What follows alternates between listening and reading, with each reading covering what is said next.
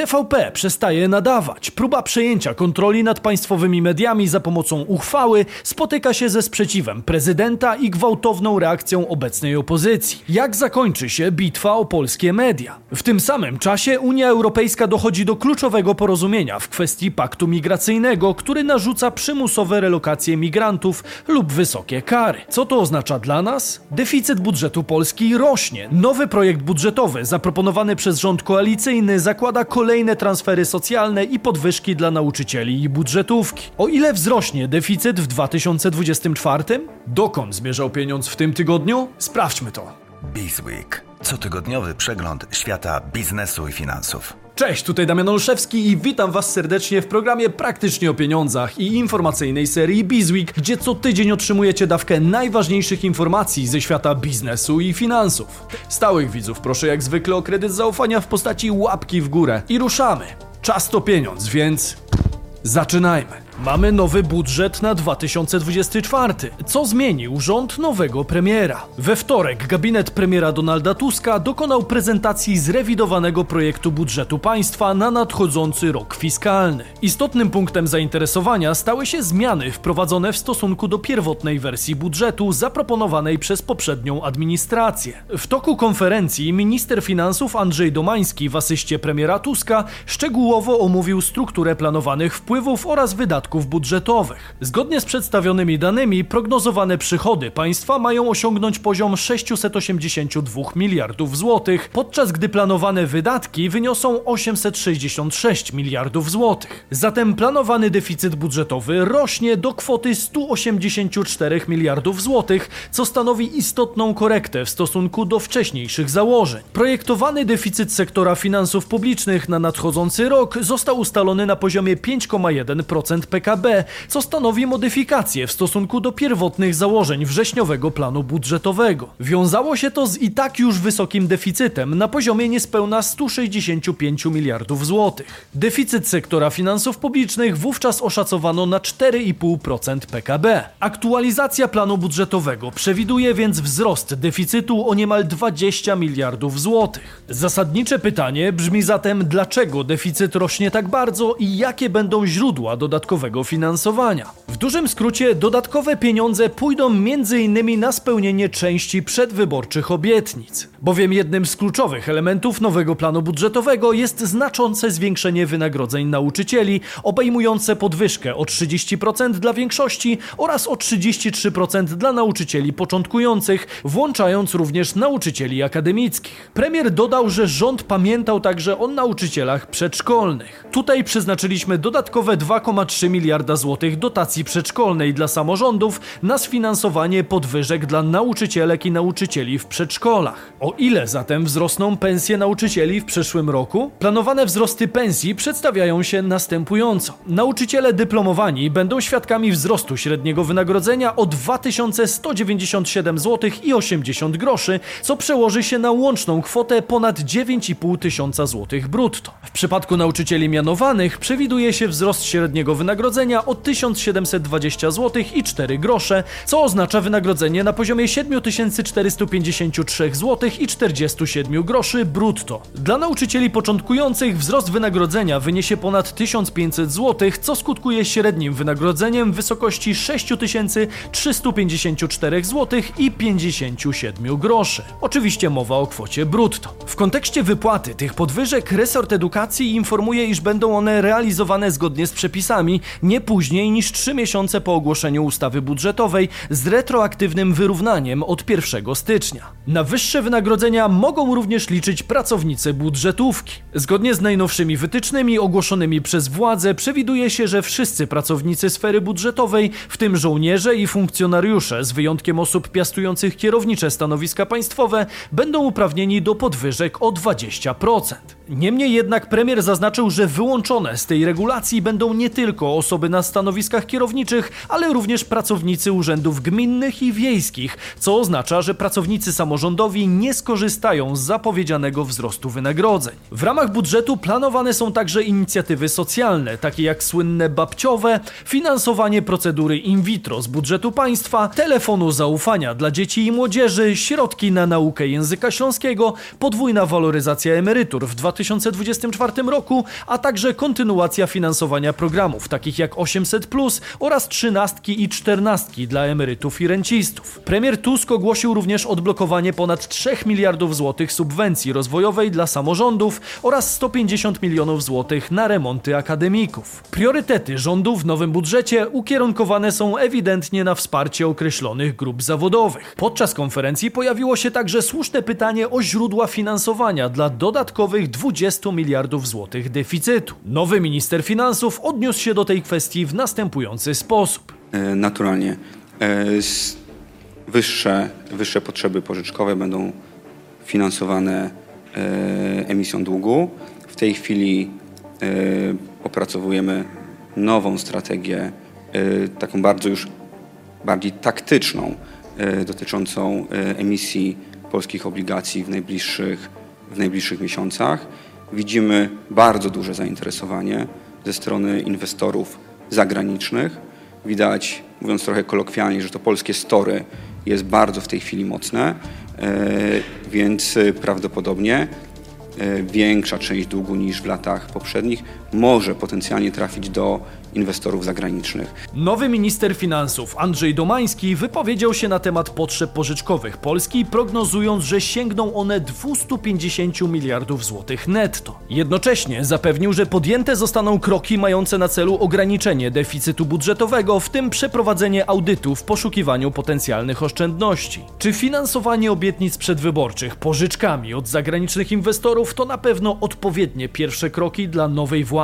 Czekam na Wasze opinie w tym temacie w komentarzach. Nowy projekt budżetowy wywołał oczywiście reakcję ze strony nowej opozycji, która ostatnio zamieniła się miejscami z obecnym rządem. Może pamiętacie Państwo, że przez ostatnie dwa miesiące obecna koalicja rządowa biła na alarm, że jest bardzo duża dziura budżetowa 165 miliardów złotych na przyszły rok, po czym wczoraj zaproponowali jeszcze większą dziurę budżetową 185 miliardów i jakoś o tym cicho. Nie może być o tym cicho. W czwartek Sejm przeprowadził pierwsze czytanie projektu budżetu na rok 2024, a w okresie między świętami a Nowym Rokiem prace nad nim będą kontynuowane przez komisje sejmowe. Cały proces musi przebiegać w sposób ekspresowy, aby projekt mógł dotrzeć na biurko prezydenta Andrzeja Dudy do końca stycznia 2024 roku. Przypominam, że w przypadku opóźnień w tej kwestii istnieje możliwość ogłoszenia przez prezydenta przedterminowych wyborów parlamentarnych. Oby nowa władza, poszukując oszczędności, nie pokusiła się o cięcie wydatków na obronność, które są obecnie znaczące.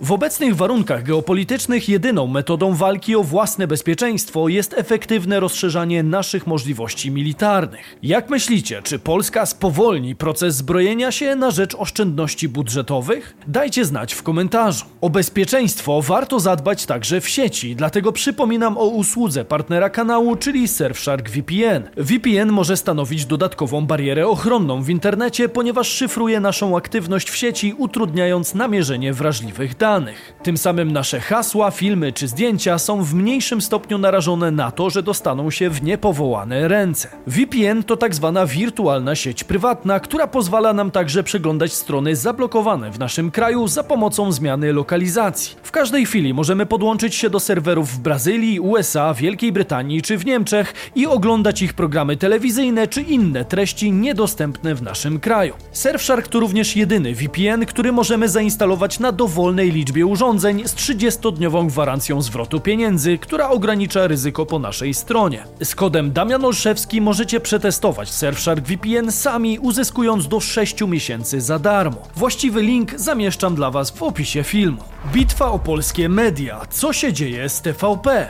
W środowym komunikacie Ministerstwa Kultury poinformowano o decyzji ministra Bartłomieja Sienkiewicza o odwołaniu władz TVP, Polskiego Radia oraz Polskiej Agencji Prasowej. Minister Kultury i Dziedzictwa Narodowego jako organ wykonujący uprawnienia właścicielskie Skarbu Państwa posiadającego 100% akcji w spółkach, działając na podstawie przepisów Kodeksu Spółek Handlowych odwołał 19 grudnia 2023 roku dotychczasowych prezesów zarządów Telewizji Polskiej SA, Polskiego Radia SA i Polskiej Agencji Prasowej SA i Rady Nadzorcze. Minister powołał nowe rady nadzorcze wyżej wymienionych spółek, które powołały nowe zarządy spółek. Ta decyzja i sposób, w jaki dokonano zmian w polskiej telewizji, wywołał niemałe poruszenie. Ale zacznijmy od początku. Początek obecnej sytuacji w sferze mediów publicznych w Polsce ma swoje korzenie w niedawnej uchwale Sejmu dotyczącej telewizji polskiej, polskiego radia oraz polskiej agencji prasowej. Decyzja ta zyskała poparcie 244 posłów przy 84 głosach przeciwnych i 16 wstrzymujących się od głosu.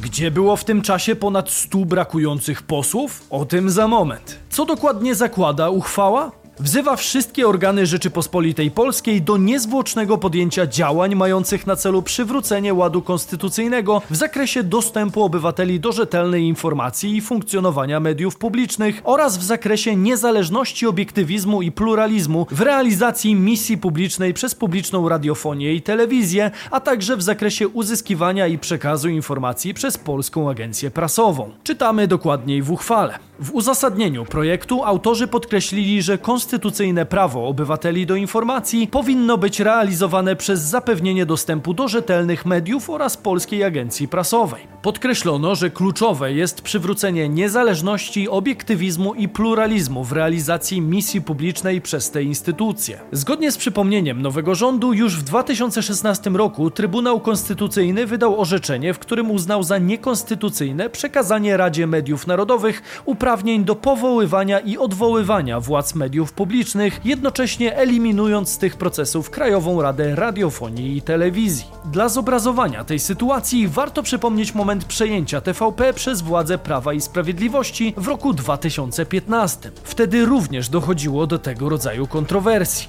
Poza ustawą o policji, służbie cywilnej może najwięcej emocji wywołała dyskusja o mediach. Dosłownie 10 minut temu ustawa o mediach została przez Sejm przyjęta, choć to dopiero pierwsza z ustaw, nad jakimi ma pracować parlament. Kamil Dziubka. Media publiczne dziś w centrum uwagi. Uwagi przede wszystkim posłów Prawa i Sprawiedliwości, którzy od kilkunastu godzin przeprowadzają przez parlament nowelizację ustawy o radiofonii i telewizji, Wstydu nie macie, nie zarzucając Platformie upolitycznienie mediów publicznych. robimy rewolucję na moment, która polega tylko i wyłącznie na zastąpieniu jednych ludzi drugimi. Przejęcie nastąpiło poprzez zmiany legislacyjne, które umożliwiły partii kontrolę nad publicznymi mediami. Wprowadzono zmiany w ustawie o radiofonii i telewizji, tworząc Radę Mediów Narodowych i przenosząc uprawnienia dotyczące mianowania zarządu z KRRiT do Ministerstwa Skarbu. Te zmiany pozwoliły PiS na bardzo szybkie obsadzenie stanowisk w TVP. Partia Jarosława Kaczyńskiego w tamtym momencie przeprowadziła ustawowy blitzkrieg i już następnego dnia Jacek Kurski został przez ministra skarbu intronizowany w siedzibie telewizji polskiej. Obecnie mamy de facto do czynienia z podobnym działaniem ze strony nowej władzy. Jednak jest pewna kluczowa różnica między tymi dwiema sytuacjami. W przypadku PiS zmiany dokonano ustawą, natomiast obecny rząd wykorzystuje jedynie uchwały. W Polsce kwestie dotyczące zarządzania i organizacji mediów publicznych są regulowane na poziomie ustawowym, a robiąc to poprzez uchwałę, koalicja sprytnie ominęła prezydenta. W roku 2015 nie przerywano także nadawania publicznej telewizji utrzymywanej z naszych podatków. Wczoraj jednak zmiany były bardzo głośne i rzutem na taśmę dowiedzieli się o nich także widzowie w urywanych ostatnich komunikatach. Dzień dobry, witam Państwa, Adrian Borecki. Teraz zaczynamy, niestety przerywamy, musimy przerwać agrobiznes. Rozpoczynamy specjalne wydanie wiadomości. Wiadomości, które będą nadawać do samego końca, dokładnie o godzinie 11.18. Z niewiadomych nam przyczyn został wyłączony sygnał TVP Info.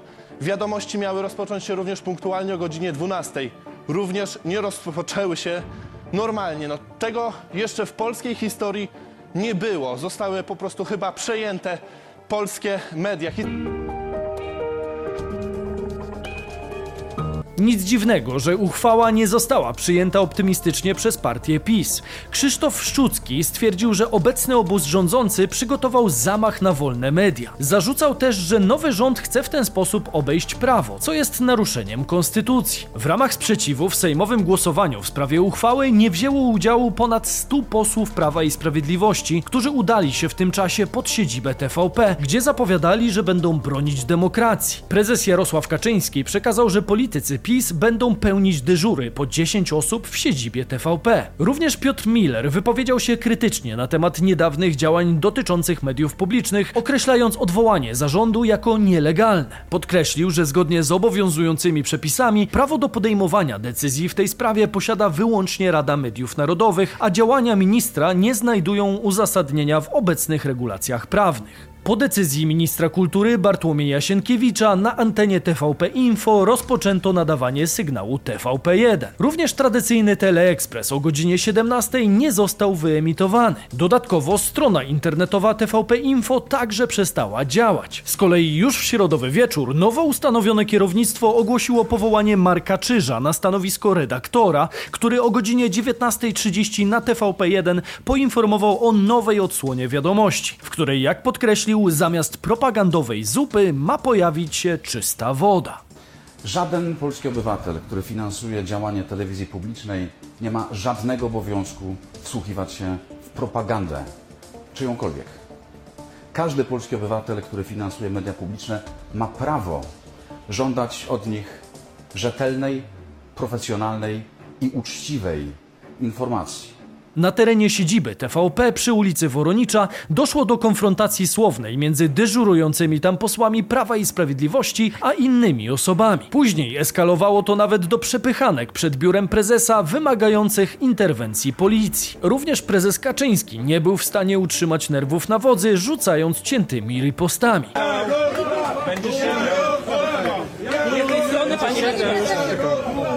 Uważaj gówniarzu, żebyś ty nie siedział.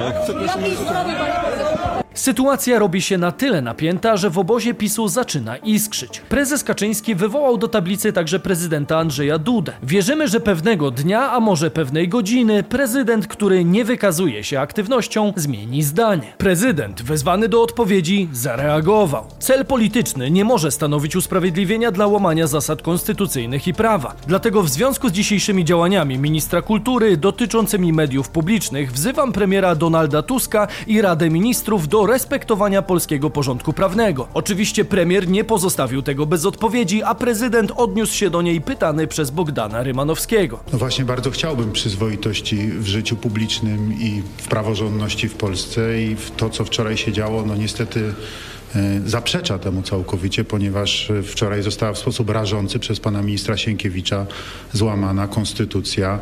No nie może być tak, że Sejm wydaje uchwały e, i te uchwały zdaniem ministra konstytucyjnego zastępują ustawy, czy też nie wiem, zmieniają ustawy. Konflikt dotyczący telewizji polskiej w dalszym ciągu eskaluje, przy czym każda ze stron uparcie obstaje przy własnej interpretacji faktów, twierdząc, że to właśnie jej wersja jest prawdziwa i zgodna z prawem. Jak rozwiązać ten problem? Ciekawe rozwiązanie przedstawił choćby Michał Wawer. Ja jako radca prawny mogę powiedzieć, że są dwie opcje. Albo Krajowa Rada Radiofonii i Telewizji bezpośrednio na podstawie konstytucji powołuje zarząd, albo wyłączamy TVP i czekamy, aż Sejm dojdzie do tego, w jaki sposób legalnie, A, zgodnie czyli z ludzie są bez mediów powołać. publicznych nie wiadomo jak długo. Bo, bo Jeżeli te, prawo bo te polskie nie, nie, są nie, takie, jak potrafi odpowiedzieć być, na a- pytanie, jak ma być powołana legalnie władza, to na pewno jest to lepszą opcją niż oddawanie pośle, tego jednej panie partii pośle, jako łup polityczny czy- i pozwolenie, żeby tak, że skażeni na Dla jasności nie oglądam ani TVN, ani TVP. Uważam, że obie stacje przedstawiają fakty pełne opinii z dwóch różnych ekstremów skali. Tylko jedna robi to w stylu zachodnim, lepiej ozdobionym, a druga w bardziej bezpośrednim. Jednak to, co się dzieje obecnie w TVP, trafia w wizerunek Polski na arenie międzynarodowej, a korzysta na tym TVN, który pozbył się konkurencji, wprowadzając do niej obecnie własnych ludzi. Większość bystrych widzów widzów wie, że media publiczne w Polsce zawsze były upolitycznione i panuje w nich jedyna słuszna prorządowa narracja. Niezależnie od tego, kto rządzi krajem. Dla równowagi to TVN musiałby w tej chwili stać się proopozycyjny czy obiektywny, na co raczej są niewielkie szanse. Czy telewizja, która się skończyła no, po tym, co stało się wczoraj, e, Pana zdaniem była telewizją bezstronną, obiektywną, godną miana telewizji publicznej?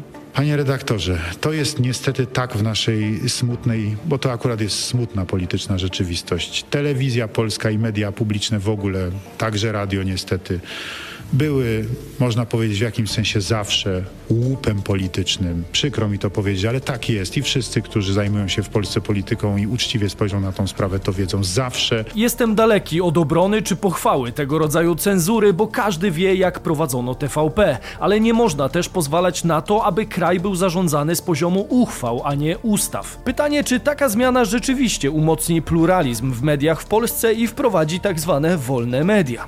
Dajcie znać w komentarzu. Jak to często bywa, głośne medialne sprawy przyćmiewają te, o których naród niekoniecznie musi usłyszeć. Tym razem może być podobnie, a chodzi dokładniej o tak zwany pakiet migracyjny. Pakiet migracyjny przyjęty. Czy Polska musi przyjąć imigrantów? Przedstawiciele Parlamentu Europejskiego oraz hiszpańskiej prezydencji Rady Unii Europejskiej, która negocjowała w imieniu państw Unii, doszli do porozumienia. W środę rano, po ponad 40 godzinach rokowań, wypracowali kompromisową wersję paktu migracyjno-azylowego. Good morning. Great news. We did it. We have an agreement on the whole pact on migration and asylum.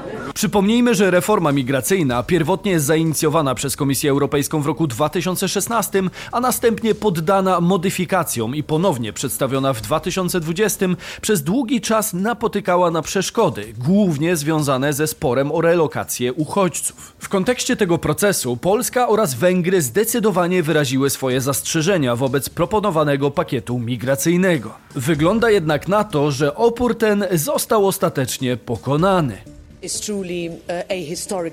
To naprawdę historyczny dzień. To także bardzo emocjonująca chwila dla mnie osobiście. Jak wiecie, jestem z wyspy położonej na Morzu Śródziemnym. Doskonale zdaję sobie sprawę z tego, jak ważne jest ostateczne przyjęcie paktu migracyjnego. To najprawdopodobniej najistotniejszy projekt legislacyjny, jaki przeprowadzamy w tej kadencji. Spra Co znajduje się w pakiecie migracyjnym przygotowanym przez Unię Europejską? Analizując zawartość nowego pakietu migracyjnego, należy zwrócić uwagę na pięć kluczowych aktów prawnych, które zostały zaktualizowane w ramach tego procesu. Pierwszy z nich dotyczy mechanizmów kontroli nielegalnych migrantów po ich przybyciu na teren Unii Europejskiej.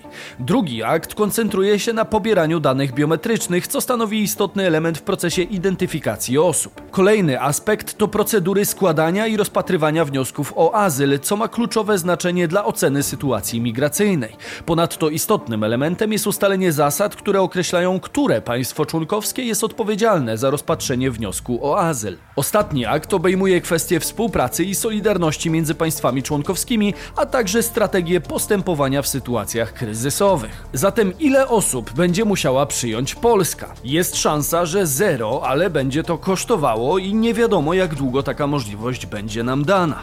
Już wyjaśniam. Projekt zakłada minimalny cel relokacji uchodźców na poziomie 30 tysięcy osób rocznie. Zaznaczono jednak, że ta liczba może ulec zmianie w zależności od aktualnych potrzeb i warunków. W sytuacjach, gdzie zapotrzebowanie na relokację ulegałoby zmniejszeniu, co wydaje się mało prawdopodobne, liczba ta może być zredukowana. Z drugiej strony, w obliczu nowego kryzysu migracyjnego, państwa członkowskie Unii Europejskiej na wniosek Komisji Europejskiej i poprzez decyzję Rady Unii Europejskiej, co warto podkreślić podjętą bez możliwości wykorzystania prawa weta, mogą zdecydować o zwiększeniu tej liczby. Na Polskę, według obowiązującego klucza uwzględniającego ludność i produkt krajowy brutto, przypadałby obowiązek przyjęcia do 2000 osób rocznie. Alternatywnie Polska miałaby możliwość wyboru ekwiwalentu pieniężnego, obecnie szacowanego na 20 tysięcy euro za osobę, co w skali roku przekładałoby się na kwotę do 40 milionów euro. Warunkiem jednak jest, że Polska przestanie kwalifikować się do zwolnienia lub zniżki w ramach obowiązkowej solidarności wynikającej z przyjmowania osób z Ukrainy lub w związku z sytuacją na granicy z Białorusią. Cała sytuacja wywołała spore poruszenie wśród polityków. Mariusz Błaszczak stwierdził, że przyjęcie dokumentu dokumentu zmusi Polskę do przyjęcia migrantów i zarzucił obecnemu premierowi przyjęcie projektu mimo zapewnienia o sprzeciwieniu się relokacji. Należy podkreślić, iż obecny rząd aktywnie bojkotował proces przeprowadzenia referendum mającego na celu pozyskanie opinii społeczeństwa polskiego na temat kluczowej kwestii relokacji migrantów. Ja już powiedziałem na samym początku, jak ogłosili to referendum, że ja je uroczyście unieważniam, bo ono nie ma większego znaczenia.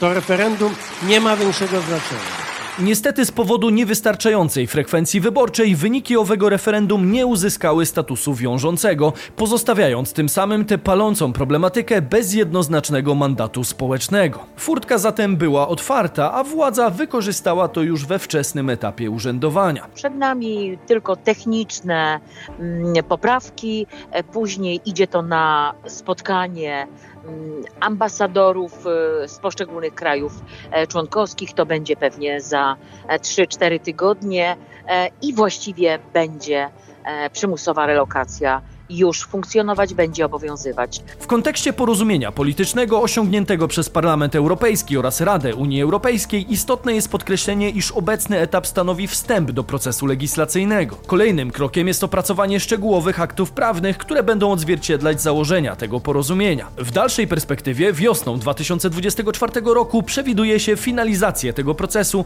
poprzez formalne głosowania, które odbędą się w Parlamencie Europejskim oraz w ramach poszczególnych państw członkowskich Unii Europejskiej. Jakie wtedy będzie stanowisko obecnej władzy? Jak uważacie? Będą za, czy może przeciw? Dajcie znać w komentarzu. Mówił Damian Olszewski, a to był Bizweek, wasz cotygodniowy przegląd najważniejszych wydarzeń ze świata biznesu i finansów. Warto subskrybować kanał na dole, aby wiedzieć dokąd zmierzał pieniądz i pamiętajcie też o ofercie partnera kanału pod linkiem w opisie filmu. Wiernych widzów proszę o hashtag Bizweek w komentarzu i do zobaczenia za moment w jednym z kolejnych filmów wokół mnie lub dopiero za kilka dni. Cześć!